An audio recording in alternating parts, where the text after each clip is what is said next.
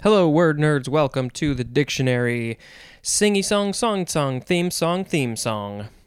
So, we're at the top of page 202. Uh, the first word is cephalopod. C E P H A L O P O D.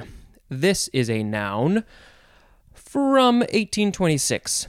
Any of a class of marine mollusks, mollusks including the squids, cuttlefishes, and octopuses that move by expelling water from a tubular siphon under the head and that have a group of muscular, usually sucker bearing arms around the front of the head, highly developed eyes, and usually a sac containing ink which is ejected for defense or concealment.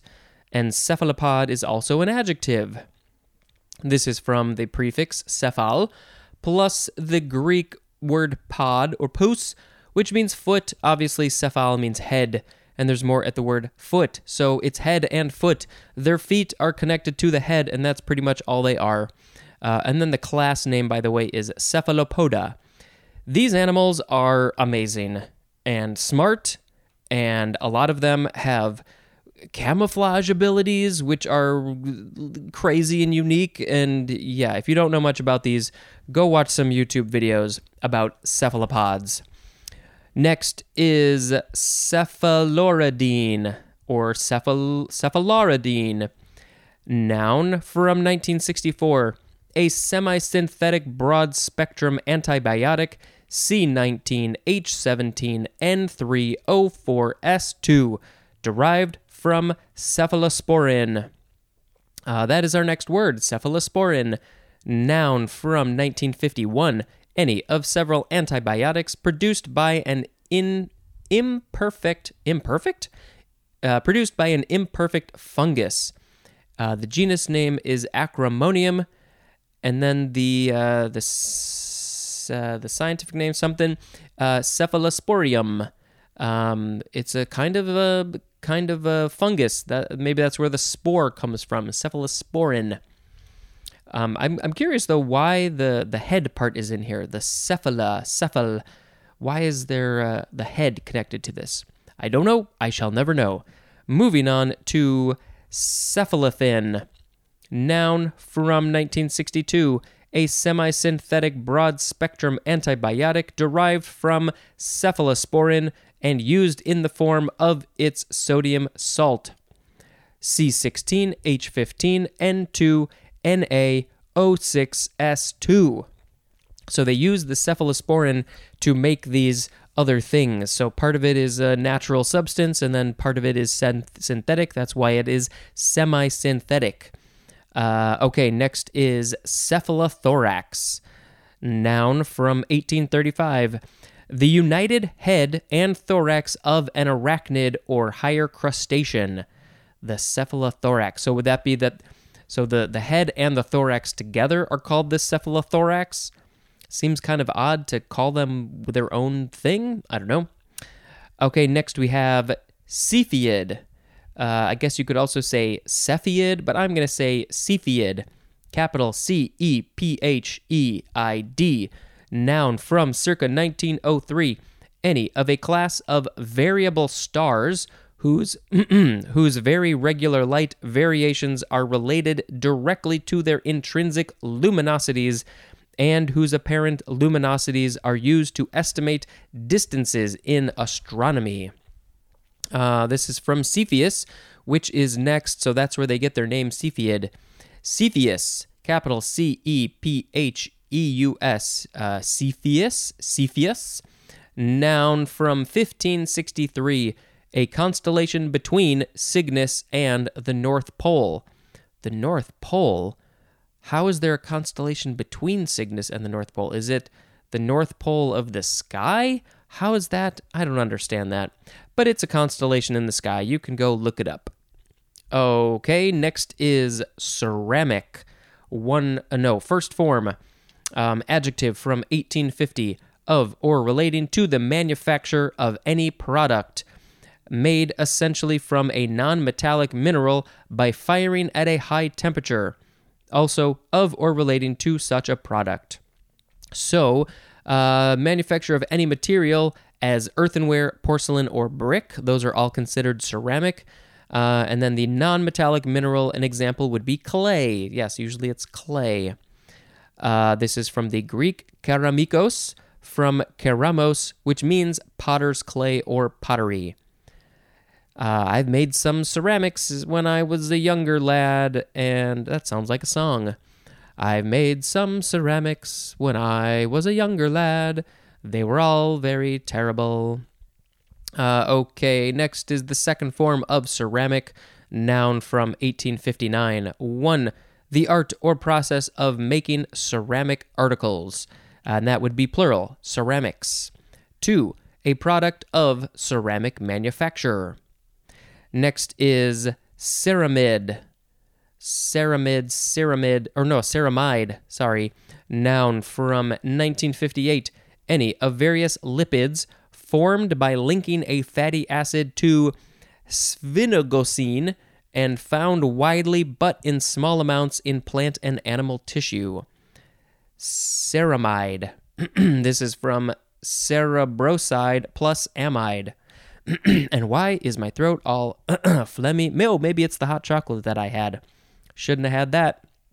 Next, we have ceramist or ceramist n- or ceramicist, noun from 1855, one who makes ceramic products or works of art. Works of art. Ceramicist or ceramist or ceramist. I think I would like to say ceramicist for some reason. Next, we have cerate, C E R A T E, noun from the 15th century, an unctuous preparation for external use consisting of wax or resin or spermaceti mixed with oil, lard, and medicinal ingredients. Why is it unctuous? Uh, external use, considered it. So it's got all that stuff. Doesn't really say what they use it for. It is cerate and what is this word? Sperm spermaceti. Spermaceti? Uh, okay, so this is from the Latin ceratum, which means wax salve, from cera, which means wax, and there's more at the word cerumen, which I believe was. Oh, that must be coming up because we haven't gotten there yet. Okay, next is ceratopsian. Ceratopsian, noun from 1909, any of a suborder, Ceratopsia, of ornithischian dinosaurs of the late Cretaceous having horns, a sharp horny beak, and a bony frill projecting backward from the skull. We should find a picture of one of these. A ceratopsian. Uh, ceratopsian is also an adjective.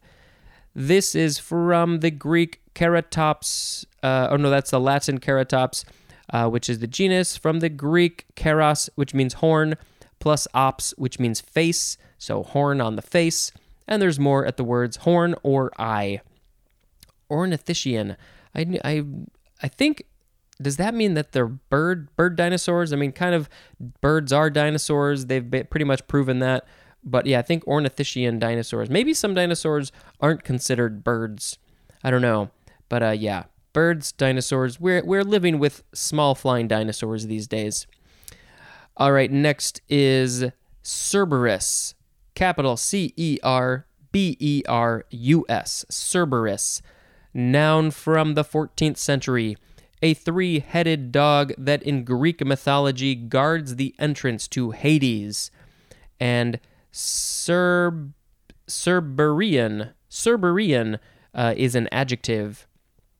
Uh, I believe wasn't there a, a wasn't there one of these in Harry Potter in one of the first couple of books? I think. Um, I feel like I'm remembering that correctly, although I could totally be wrong. Uh, all right, so we have one more word for this episode. It is a suffix. C E R C A L. I believe it would be pronounced circle or circal. Um, so this it just means tailed. So if you see circal at the end of a word, it means tailed. Uh, and we have an example homocercal. Homocircle. How do you say this word? Homoceral? Homocircal? I don't know. Uh, and, and homo means same in this. I, I think it means same or similar, something like that. Uh, if I'm remembering that correctly. So, what would that mean? Same tailed? I don't know. I have no idea what that word is, but our real word is cercal. Uh, so, today we had cephalopod, cephaloridine, cephalosporin, cephalothin, cephalothorax, cepheid, cepheus, ceramic, ceramide, ceramist, cerate, ceratopsian, cerberus, and cercal. Uh, well, I will post a picture of a cephalopod, but I also think I'm going to make cephalopod as the word of the episode because those creatures are crazy. Cephalopods are crazy. Cephalopods are crazy. Go look up some cephalopods because they're crazy.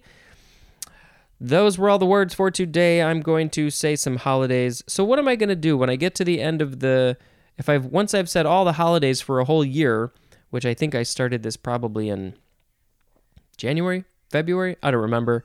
Uh, what do I do after that uh, for the next year? Do I keep on saying the holidays? Do I give you uh, do I give you people who were born on that day?